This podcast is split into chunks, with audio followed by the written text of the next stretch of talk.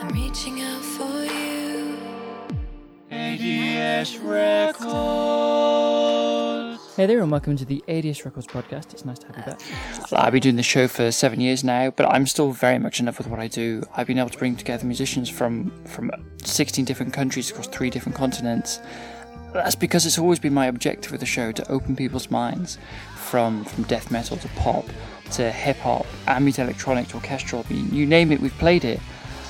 If it wasn't for the show, I would still be listening to the same three artists that, that I was when I was a teenager.